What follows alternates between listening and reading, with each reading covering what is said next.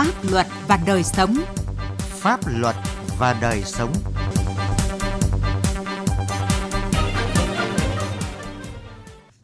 Thưa quý vị và các bạn, trong những năm qua, Đảng và Nhà nước ta rất quan tâm đến công cuộc cải cách tư pháp. Năm 2002, Bộ Chính trị đã ban hành nghị quyết số 08 về một số nhiệm vụ trọng tâm công tác tư pháp, trong đó chọn một số nhiệm vụ trọng tâm của tư pháp để chỉ đạo cải cách. Năm 2005, Bộ Chính trị ban hành nghị quyết số 49 về chiến lược cải cách tư pháp đến năm 2020, trong đó đề ra chiến lược tổng thể về cải cách tư pháp và xác định tòa án có vị trí trung tâm và xét xử là hoạt động trọng tâm. Dự thảo văn kiện trình Đại hội Đảng toàn quốc lần thứ 13 khẳng định tiếp tục đẩy mạnh cải cách tư pháp hướng đến xây dựng nền tư pháp trong sạch vững mạnh, dân chủ, nghiêm minh, bảo vệ công lý, từng bước hiện đại, phục vụ nhân dân, phụng sự Tổ quốc Việt Nam xã hội chủ nghĩa. Trong đó, cải cách tòa án và hoạt động xét xử là trung tâm của cải cách tư pháp. Vậy cải cách tư pháp mà trọng tâm là hoạt động xét xử của tòa án đã đạt được kết quả gì? Làm sao để tòa án thực sự có vị trí trung tâm thực hiện quyền tư pháp? Chương trình Pháp luật và đời sống hôm nay dành toàn bộ thời lượng đề cập nội dung này. Pháp luật đồng hành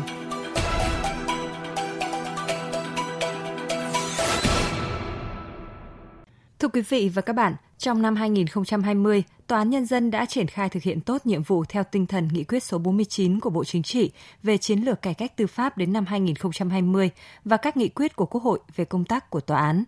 Chất lượng hiệu quả hoạt động của tòa án đã có những chuyển biến tích cực, góp phần đấu tranh có hiệu quả với các loại tội phạm, bảo vệ công lý, bảo vệ quyền và lợi ích hợp pháp của nhà nước, các tổ chức xã hội và quyền cơ bản của công dân – Tuy nhiên vẫn còn đó những hạn chế cần được khắc phục để tòa án thực sự là cơ quan tư pháp bảo vệ tốt nhất công lý và quyền cơ bản của công dân. Sĩ Lý, phóng viên Đài Tiếng Nói Việt Nam có bài viết Điểm sáng và khoảng lặng trong hoạt động của tòa án. Mời quý vị và các bạn cùng nghe. Báo cáo về công tác của các tòa án tại kỳ họp thứ 10 Quốc hội khóa 14 nêu rõ, từ ngày 1 tháng 10 năm 2019 đến ngày 31 tháng 7 năm 2020, các tòa án đã thụ lý gần 560.000 vụ việc – đã giải quyết được hơn 400.000 vụ việc. Tỷ lệ các bản án quyết định bị hủy, sửa do nguyên nhân chủ quan của tòa án chỉ còn là 1,1%. Trong việc xét xử các vụ án hình sự, các tòa án đã giải quyết xét xử được 66.470 vụ với 112.364 bị cáo, đạt tỷ lệ 85,8% về số vụ đã thụ lý. Việc xét xử các vụ án hình sự đảm bảo đúng người, đúng tội, đúng pháp luật, không để xảy ra oan, sai, bỏ lọt tội phạm, các tòa án tiếp tục chú trọng việc tranh tụng tại phiên tòa theo hướng thực chất, hiệu quả, đưa ra xét xử nghiêm các vụ án kinh tế tham nhũng được dư luận xã hội quan tâm. Chú trọng áp dụng các biện pháp thu giữ, tạm giữ, kê biên tài sản, phong tỏa tài khoản để thu hồi tài sản bị chiếm đoạt, thất thoát. Các tòa án cũng đã đưa ra xét xử kịp thời và tuyên án nghiêm khắc nhiều bị cáo vi phạm pháp luật liên quan đến phòng chống dịch bệnh COVID-19 về việc giải quyết các vụ việc dân sự, hôn nhân và gia đình, kinh doanh, thương mại và lao động, các tòa án đã giải quyết xét xử được 72% số vụ việc đã thụ lý. Với án hành chính, các tòa án đã giải quyết xét xử đạt tỷ lệ 51% so với số vụ đã thụ lý, không còn vụ án nào để quá hạn luật định do nguyên nhân chủ quan. Qua theo dõi hoạt động xét xử cũng như báo cáo của tòa án, nhiều chuyên gia đánh giá cao những thành tựu mà tòa án đã đạt được, nhất là trong hoạt động xét xử các vụ án kinh tế tham nhũng lớn với mức án nghiêm minh nhưng cũng rất nhân đạo, đồng thời cũng đã áp dụng các biện pháp tư pháp khác và hình phạt bổ sung nhằm đảm bảo thu hồi tài sản của nhà nước có hiệu quả hơn, đảm bảo quyền bình đẳng trước pháp luật. Phó giáo sư tiến sĩ Nguyễn Quốc Bảo, Học viện Báo chí Tuyên truyền cho rằng đây là điểm sáng khá nổi bật trong hoạt động của tòa án. Như vụ án vừa rồi, được nhân dân rất đồng tình, không có một cái vùng cấm nào và đứng trước pháp luật thì tất cả đều bình đẳng với nhau, đều chịu trách nhiệm trước pháp luật ra sao. Dẫu đang đương chức, dẫu đang nghỉ hưu, không có vùng an toàn nào cho cán bộ khi tham khuyết điểm và những cái bản án vừa rồi chúng ta thấy là rất nghiêm nghiêm khắc và người dân rất đồng tình. Một điểm sáng nữa trong hoạt động của các tòa án đó là trong xét xử, các thẩm phán và hội đồng xét xử đã thực hiện tốt các nguyên tắc tố tụng, đặc biệt như nguyên tắc suy đoán vô tội, nguyên tắc tranh luận công khai theo tinh thần cải cách tư pháp. Tòa án coi trọng cả chức năng gỡ tội và chức năng buộc tội, xác định tranh tụng chính là biện pháp phản biện trực diện và khoa học để tìm ra sự thật của vụ án Ông Nguyễn Văn Hậu, Phó Chủ tịch Hội luật gia Thành phố Hồ Chí Minh nhận xét. trên cơ sở xem xét đầy đủ toàn diện các chứng cứ mà các bên cung cấp cho tòa ý kiến của các nhân chứng và người bào chữa và những người có quyền và lợi ích liên quan căn cứ vào kết quả tranh tụng tại phiên tòa và, và tòa đã ra một cái quyết định đây là một cái bước đột phá trong cái công tác cải cách tư pháp của chúng ta Bên cạnh đó, Tòa án Nhân dân tối cao đã tập trung nhiều hơn cho công tác xây dựng pháp luật, đồng thời tổng kết kinh nghiệm, hướng dẫn áp dụng thống nhất pháp luật, việc công bố và áp dụng án lệ và hoạt động xét xử ngày càng nhiều. Hội đồng thẩm phán Tòa án Nhân dân tối cao đã kịp thời ban hành các nghị quyết hướng dẫn áp dụng pháp luật thống nhất trong toàn hệ thống, như nghị quyết hướng dẫn về xử lý tội phạm vi phạm phòng chống dịch COVID-19, nghị quyết về xử lý các tội liên quan đến xâm hại trẻ em, theo bà Nguyễn Thị Kim Chi, Viện trưởng Viện Khoa học Kiểm sát, Viện Kiểm sát Nhân dân tối cao, thì đây là một mốc son của hệ thống tòa án trong tiến trình cải cách tư pháp. Án lệ nó đã trở thành một cái nguồn mà các cái thẩm phán, kiểm sát viên, những người tiến hành tố tụng phải nghiên cứu trong cái quá trình mà giải quyết các cái vụ án vụ việc để xử lý những cái tình huống mà khi luật chưa có quy định. Bên cạnh nhiều gam màu sáng, vẫn còn những khoảng tối mà nhiều năm nay vẫn chưa khắc phục được triệt để. Đó là bản án bị sửa hủy do lỗi chủ quan vẫn còn, nhiều vụ việc dân sự chưa được giải quyết kịp thời, tình trạng giải quyết đơn thư, khiếu nại, đề nghị giải quyết các vụ án theo trình tự tái thẩm và giám đốc thẩm còn tồn động nhiều. Đặc biệt tỷ lệ giải quyết cũng như chất lượng giải quyết án hành chính quá thấp. Để hạn chế khắc phục được những tồn tại này, Tòa án dân tối cao đã và đang tích cực thực hiện nhiều giải pháp như tăng cường đào tạo, nâng cao năng lực cho đội ngũ thẩm phán, siết chặt kỷ luật kỷ cương và kiên quyết không tái bổ nhiệm với thẩm phán có án bị hủy do lỗi chủ quan.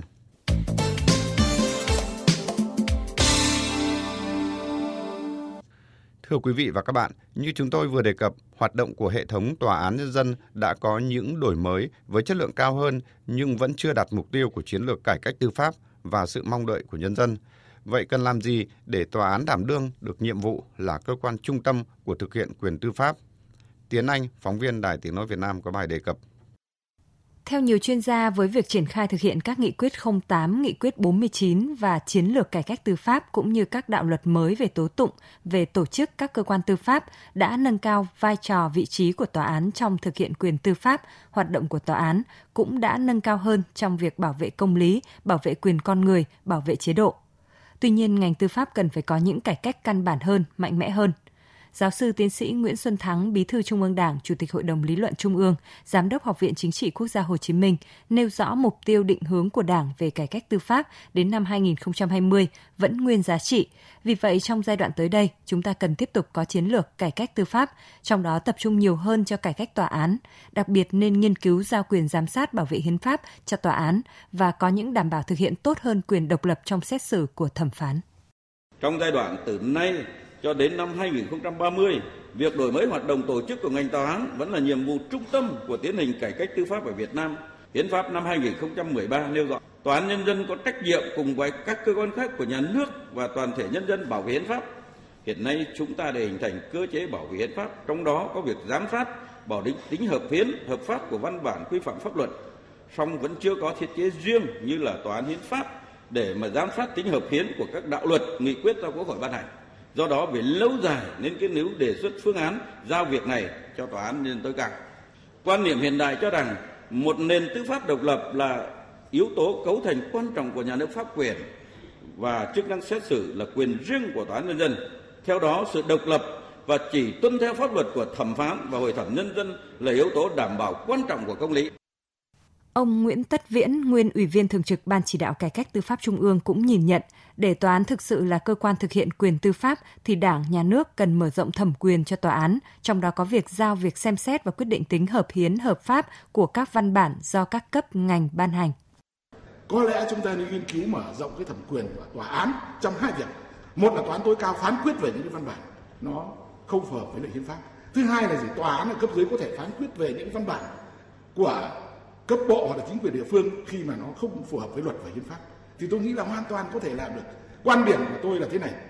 Khi mà hiến pháp đã ghi nhận tòa án là cơ quan thực hiện quyền tư pháp, thì mọi hoạt động tư pháp phải đặt trong tầm kiểm soát của tòa còn về những cái vấn đề mà sau 2020 đấy, thì tôi vẫn nghĩ là cải cách tòa án vẫn phải là trọng tâm của cải cách tư pháp. Và vị thế tòa án nó dứt khoát phải cân bằng và nó phải bảo đảm cái sự kiểm soát của nó đối với các cái quyền lập pháp và và quyền hành pháp. Giáo sư tiến sĩ Võ Khánh Vinh, nguyên Phó Chủ tịch Viện Hàn Lâm Khoa học Xã hội Việt Nam cho rằng, hoạt động xét xử của tòa án theo các nguyên tắc như xét xử có hội thẩm tham gia, nguyên tắc thẩm phán và hội thẩm xét xử độc lập, nguyên tắc xét xử công khai, xét xử tập thể, nguyên tắc bảo đảm quyền bào chữa của bị can, bị cáo, quyền bảo vệ lợi ích hợp pháp của đương sự. Tuy nhiên trong thực tế chúng ta chưa tạo ra được nhiều cơ chế điều kiện đảm bảo cho sự độc lập trong xét xử của tòa án. Giáo sư tiến sĩ Võ Khánh Vinh cho rằng đặc trưng cốt lõi của quyền tư pháp chúng ta cần mở rộng sự độc lập ở nhiều chiều, nhiều khía cạnh trong hoạt động của tòa án, chứ không chỉ có sự độc lập trong xét xử của thẩm phán và hội thẩm nhân dân. Phải mở rộng tính độc lập của quyền tư pháp. Thứ nhất là độc lập về vị trí, vai trò trong cơ chế quyền lực nhà nước. Thứ hai là độc lập về quyền năng. Thứ ba là độc lập về chủ thể thực hiện là tòa án và độc lập về thẩm phán và hội thẩm nhân dân, và độc lập mỗi cấp xét xử, độc lập về thức thức thực hiện quyền là tố tụng. Không có chỗ nào có một phương thức tố tụng riêng như trong tự tòa. Để độc lập trong việc đưa ra phán quyết là bản án và quyết định. Và đặc biệt, độc lập ở nghĩa là từ chịu trách nhiệm trước công lý và trước pháp luật. Và độc lập ở nghĩa là nghiêm cấm mọi sự can thiệp. Muốn tòa án thực sự là trung tâm của hoạt động tư pháp thì ngoài việc thực hiện tốt các nguyên tắc tố tụng, đảm bảo sự minh bạch công khai mọi hoạt động thì việc tranh tụng phải được đảm bảo trong cả quá trình tố tụng, từ giai đoạn khởi tố điều tra cho đến xét xử tại phiên tòa. Vì vậy cần tăng quyền hạn và trách nhiệm đối với cả thẩm phán lẫn điều tra viên, kiểm sát viên. Đặc biệt cần có cơ chế cho tòa án có quyền hạn giám sát các hoạt động điều tra, truy tố, cũng như việc giải quyết khiếu nại liên quan đến hoạt động điều tra, truy tố và giam giữ. Hiến pháp quy định là tòa án thực hiện cái quyền tư pháp và bảo vệ công lý. Tòa án ờ, là cái người có quyền xem xét đến cái vấn đề là có tội hay không có tội. Cho nên là khi đã khởi tố điều tra và truy tố thì cái kết luận cuối cùng ấy thì do hội đồng xét xử để đảm bảo cái cái quyền cho con người, quyền công dân. Thế và như vậy thì chúng tôi đề nghị rằng là ờ, cái quyền giải quyết khiếu nại tư pháp cuối cùng chuyển sang cho tòa án nhằm đảm bảo cho tòa án là trung tâm của hoạt động tư pháp theo tinh thần nghị quyết của Bộ Chính trị và quy định của Hiến pháp. Ngành tư pháp đã và đang nỗ lực thực hiện sắp xếp lại tổ chức bộ máy, nhân lực cho tòa án và các cơ quan tiến hành tố tụng. Tuy nhiên, các thẩm phán và cán bộ tòa án cũng phải thực sự công tâm và có tư duy pháp lý khoa học, thực hiện tốt và đầy đủ các nguyên tắc tố tụng, đảm bảo công khai minh bạch, bình đẳng giữa các bên tham gia tố tụng.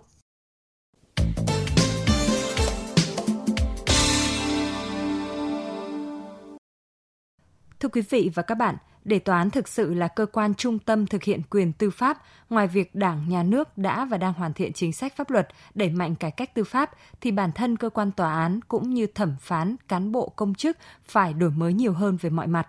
Chúng tôi xin chuyển đến quý vị và các bạn những ý kiến của ông Nguyễn Khắc Hoàng, tranh án Tòa án Nhân dân huyện Can Lộc, tỉnh Hà Tĩnh,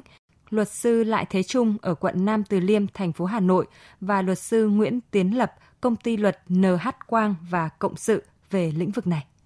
Để cho tòa án thực sự là vai trò trung tâm trong hoạt động uh, tư pháp. Tòa án tăng cường cái này đào tạo và đào tạo lại đồng thời tuyển dụng bổ nhiệm mới nhưng đồng chỉ đào tạo bài bản chính quy đổi mới cái tư duy nhận thức trong cái hoạt động của tòa án. Và đặc biệt hạn chế tối đa nhất sự can thiệp của bên ngoài vào cái, cái hoạt động của con tòa án. Phải bảo đảm các nguyên tắc của hiến pháp các quy định của hiến pháp để bảo đảm gọi là cái tính thượng tôn pháp luật của chúng ta vẫn vẫn vẫn nói. Thế là đây là thẩm phán vẫn tòa án tuyệt đối là tuân thủ và áp dụng luật. Tòa án nói chung không bị chi phối bởi các yếu tố hành chính hay chính trị